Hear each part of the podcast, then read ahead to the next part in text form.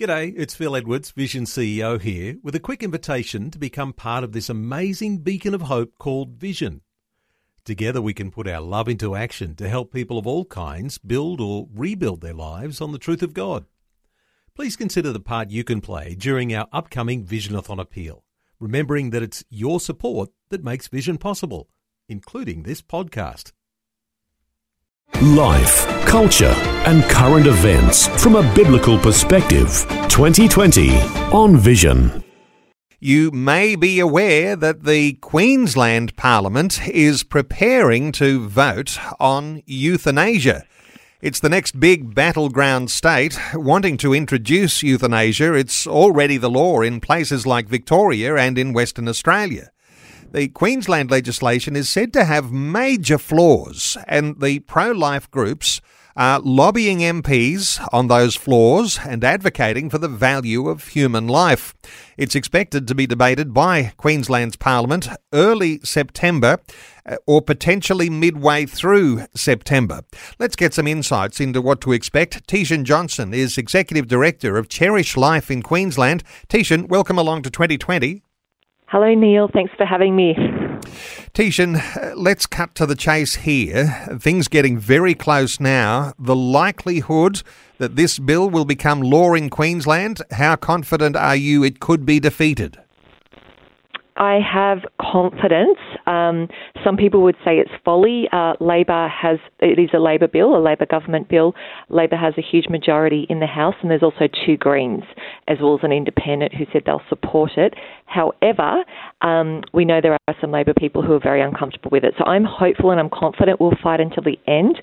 Uh, we're also asking uh, the MPs who are sympathetic or pro life are sympathetic to life to support amendments that would soften the severity of the bill while still voting against the bill. Uh, it is an uphill battle, but we'll fight until the end. I, the bill is extremely bad, as you mentioned. It's worse worse than um, Victorian, WA, Tasmanian, and South Australian euthanasia and assisted suicide legislation. So, in some ways, uh, it's it's more of an affront to MPs who might be in the middle of the road because it is just so extreme. So, um, I guess as a political exercise, it will be interesting to see which way it goes, but it is heart stopping that we have this horrendous bill in Queensland and we're doing every everything we can to see it stopped.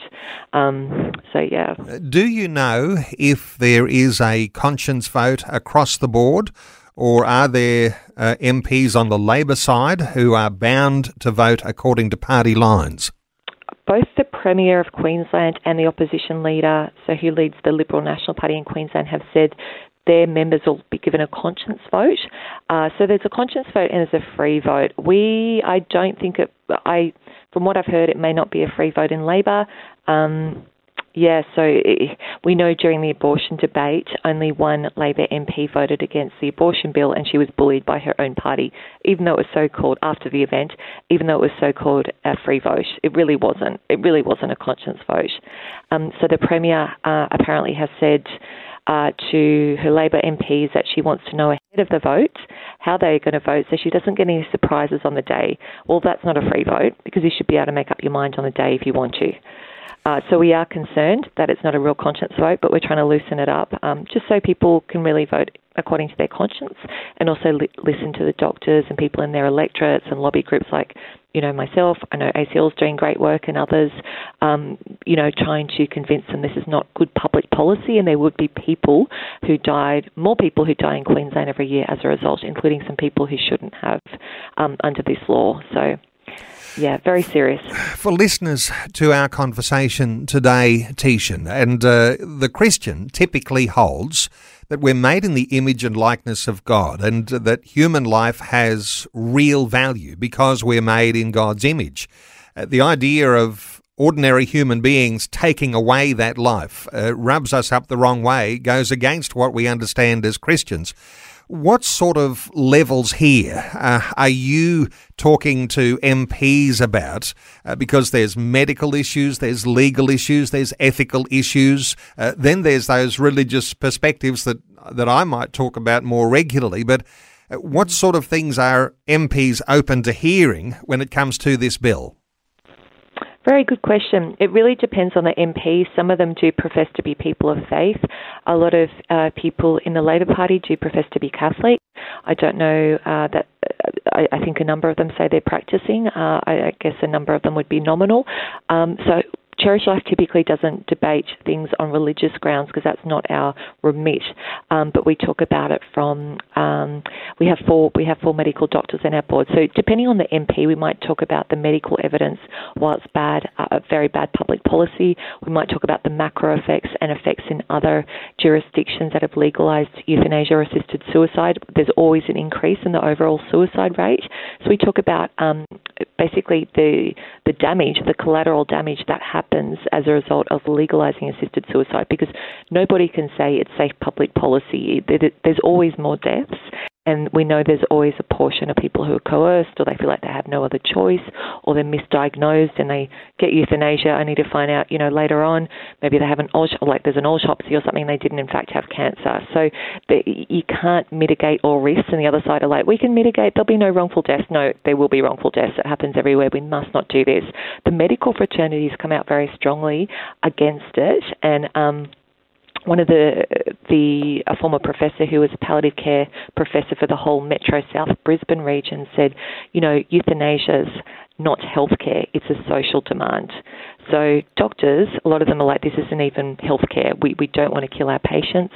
Uh, the Australian Medical Association has. Um, you know, they've got a position statement on euthanasia and physician assisted suicide, and it literally says the primary intention of a doctor should never be to take the life of their patient. So um, the Australian Medical Association is opposed, um, the uh, palliative care doctors, the vast majority is opposed, oncologists. So the doctors who do their lion's share at the end of life are all opposed. So um, we've got and that's really who politicians need to be listening to. They're not going to be there having to administer a lethal injection or prescribe poison. It's going to be the poor old doctors who this is shoved upon, and all of them are saying no, no, no. There's a very small number saying yes. A uh, bit of an unusual group, I might add, but anyway, I'll leave that there. But um, yeah, a little lobby group about doctors for euthanasia or something, but um, very small group. But the vast majority are saying don't do this. So uh, there's lots of arguments against it. Um, there's also protection of the innocent. Uh, you know, there will be people who are, are forced, they'll be coerced. It happens everywhere this idea of uh, trying to deal with the coercion issue, and uh, what we're talking about there, no doubt, is when it comes to families. But uh, as I understand it, the Queensland bill introduces the idea, as you mentioned, health workers being allowed to initiate a discussion of assisted suicide with vulnerable patients. And that also introduces a whole new level of potential coercion, doesn't it? That's exactly right. Um, this is the only piece of legislation in Australia, euthanasia or assisted suicide legislation, where the doctor can raise uh, the idea of so-called voluntary assisted dying, which is of course assisted suicide or euthanasia. Um, they're saying, oh no, it's just in the context of other end-of-life options, and it is. That is written in the law, the proposed law, I should say. But the thing is, you can imagine someone has just got a terminal prognosis. They've been told they're going to, you know, terminal maybe they got a terminal diagnosis a few months ago and now they've been told by their doctor they've got a prognosis of 12 months. And then the doctor says you know they're probably feeling sick physically sick. They're probably very distressed worried all of the above. And the doctor's like well there's palliative care there's this there's that. And of course there's voluntary assisted dying. So depending on how the doctor says it and depending on what mood the pe- person is that can really be a coercion, whether it's unintended or not. A lot of people look up to their doctors and really take their advice. So it's very dangerous and it needs to be struck out. I don't know we are going to get that amendment through. Um, I hope, I certainly hope there's a lot of amendments, and then I hope the bill's voted down, but that's very dangerous. The momentum is not on the side of pro life groups like Cherish Life. Uh, in fact, as I understand it, there's a planned uh, suicide lobby rally coming up uh, just before the bill is likely to be voted on.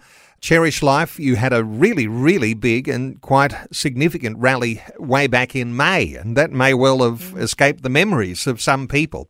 Uh, what sort of things can people do uh, when you are on the pro life side, recognising the seriousness of this legislation that's likely to pass during September? What are you calling on people to do? Yes, we would ask whatever electorate they're in, if they live in Queensland, whether that's Liberal or Labor or anything in between, uh, please contact their state MP and urge them to reject the bill and to support any amendments. We have a lot of information, including an advocacy pack on our website, which is uh, cherishlife.org.au. You're also welcome to call the office, but we meeting is best. We are running short of time, but if you say, look, this is urgent, can I just have 15 minutes or half an hour with my local member? Um, and also writing to your MP, writing an email. We've got a facility you literally can click, type your email, and it'll work out which, uh, depending on your address, it'll work out what your electorate you're in, and the email will go straight to your uh, local MP, and there's also uh, another website you can click uh, to send a letter to the opposition leader and the premier direct, which is another option. But just being very vocal about this, engaging your church to also meet with their MPs if you can. Uh, the more people they hear from, the better.